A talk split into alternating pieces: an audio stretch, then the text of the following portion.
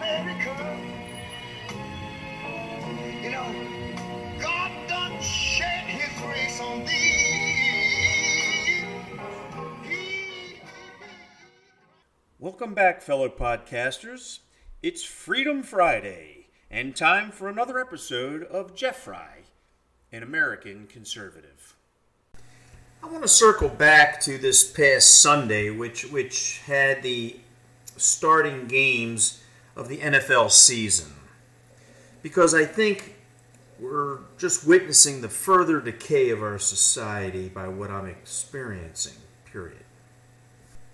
Now I know that we're, we're all into this unity and and uh, Black Lives Matter and and social injustice thing, but I, think we're just going way way too far, and I and I think the Kool Aid that's being consumed by Hollywood, by uh, sports franchises, is just way out of control. I mean, come on. We get to the beginning of the football game, and now we have to have some of the teams coming on and some of the teams not coming on. We no longer get the color guard to come out and do our patriotic uh, Star Spangled Banner thing. And instead, we have to have the self proclaimed black national anthem played, followed up by the national anthem. And while we're experiencing this as fans, we see all players standing up, most of them arm to arm, in unity for the black national anthem. And then, as soon as the American national anthem starts, the majority of players take a knee. And I know some are going to say, you know, we, we went through this last year.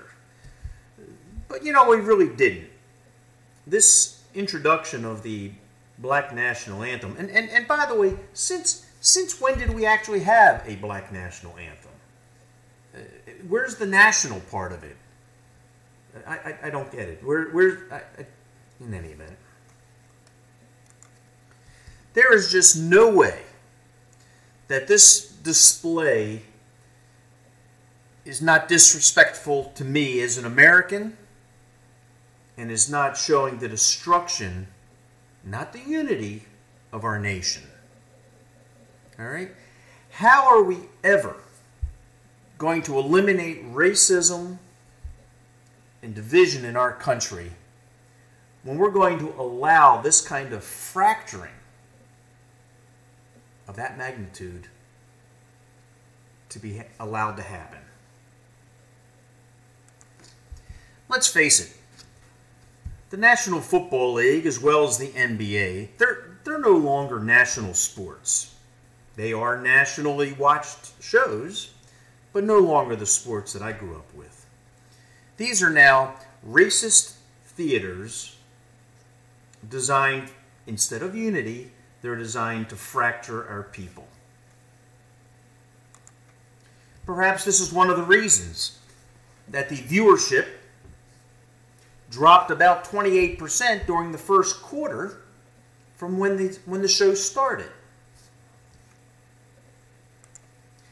Now, unlike some, I, I have no illusions that the reduced population that may watch our sports with this uh, uh, division being thrown at us, I don't think it's going to end these games. Instead, the, the viewership will, will, the water will seek its level.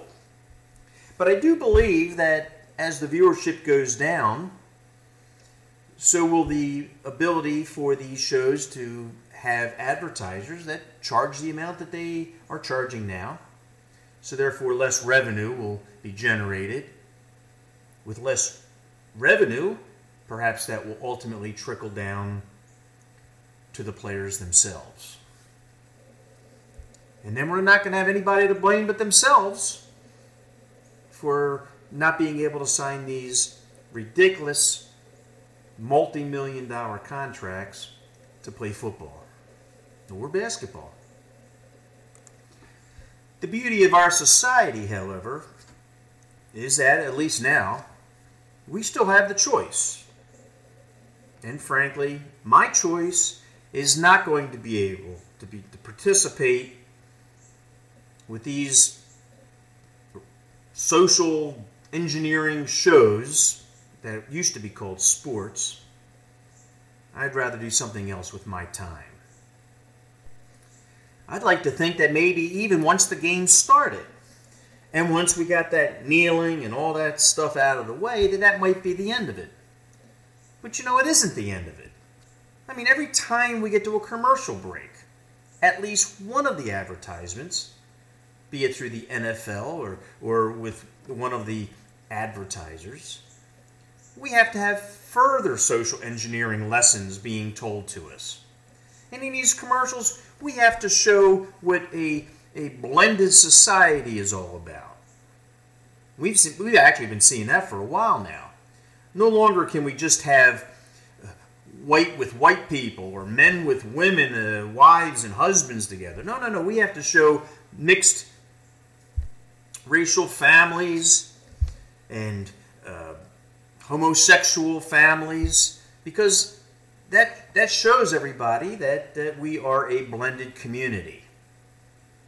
And believe me, I have a full tolerance for blended communities. I have no issues with that. But why does it have to be thrown down our throats all the time? What's wrong with having mom and dad uh, uh, and all being the same race? What, what, what's wrong with that? Can we have those commercials once in a while again? And when we get to Black Lives Matter, I think I think we're going to ultimately see a big turnabout on that in the very near future. By its name, Black Lives Matter, a, a very noble cause. I mean, after all, who truly isn't watching television or listening to the news on a day to day basis and hearing of the sheer numbers of children and, and, and communities, specifically in the inner city, where the violence is, and, and murder rates are just atrocious. So, who wouldn't be against an organization that is going to be supportive to try to stop all this stuff from happening? But that's really not what Black Lives Matter is about. If you were to just look at the mission statement, which has changed, by the way, over the last couple of months, but in it, you'll still see that Black Lives Matter is not for black lives. Rather, it's for the takedown of our democracy and the institutions of law and order and history that we have in place. And this mission statement is actually being carried out. And we see it we see that on a day-to-day basis by the looting, the rioting, the burning, the defunding of the police, or at least the calls for it. This isn't this isn't because uh, a, dozen people, perhaps a year, uh, are being uh, treated wrongly by the police department. Nuh-uh. No. This is about a fundamental change with the way our society has been going. And in their opinion, it's not going the right way because it's not on a socialist basis.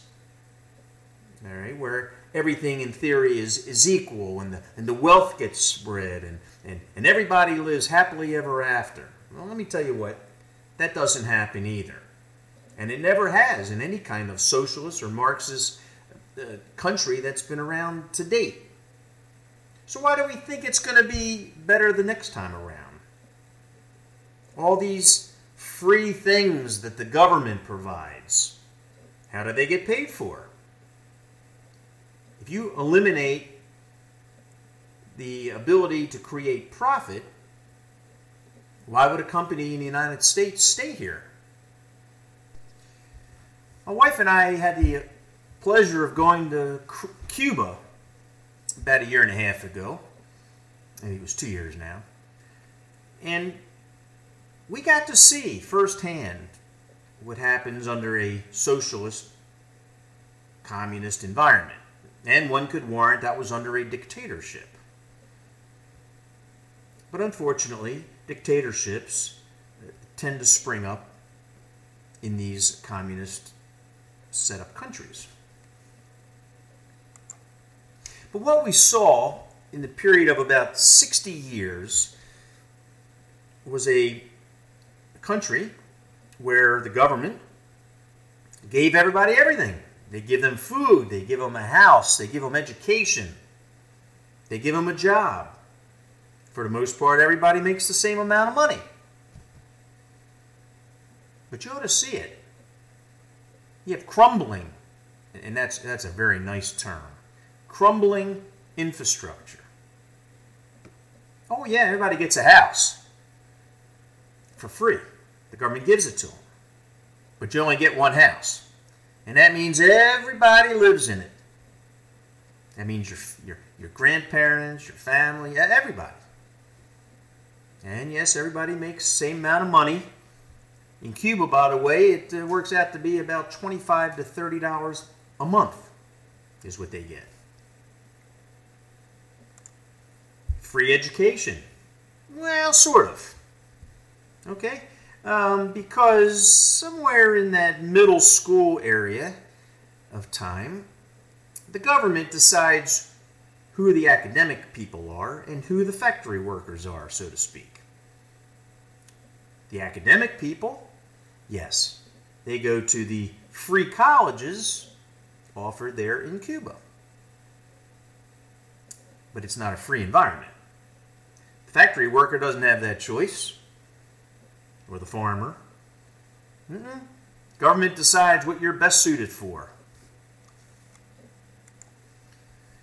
And we went to a couple of different ports while we were there, and I'm telling you, you would think they would have been showing us, the Americans, the beautiful places there.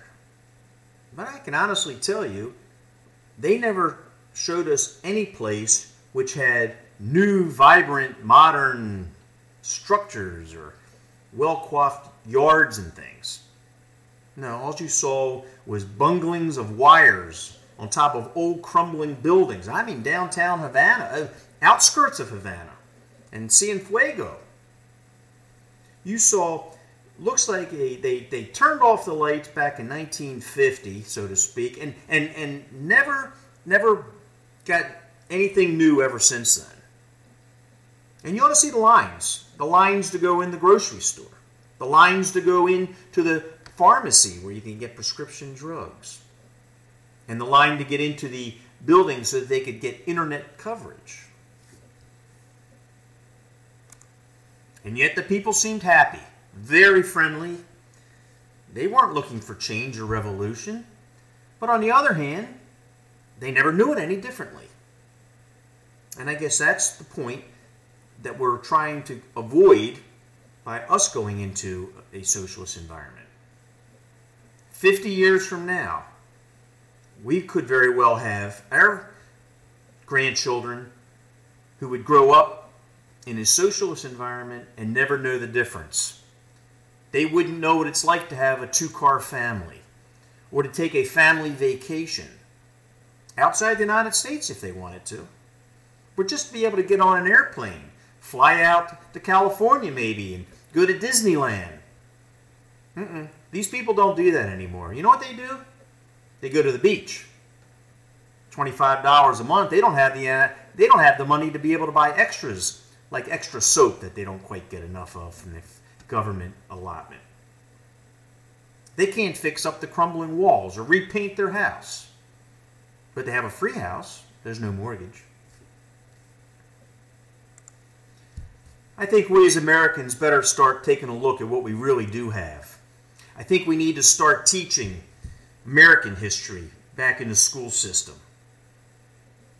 The globalist thing, I think we got to back off a little bit. Maybe we do need to start teaching world religions, but we ought to desperately take a look at the things that made our country great 250 years ago the freedoms, the opportunities, the ability to get ahead based on ambition. We need to go back to basics. We need to do it fast because maybe this election is a wake up call for all of us because we've taken for granted for a really, really long time, probably since the 40s, that what we have is, is marvel, sincerely, the shining city on the hill. And I don't think we want to get rid of that. Thank you for listening in this week. And God bless us, U.S. and America. Thank you. I am Jeff Fry, an American conservative. I'll be back next week with more to talk about. In the meantime, keep us, U.S., the United States, in mind. Thank you.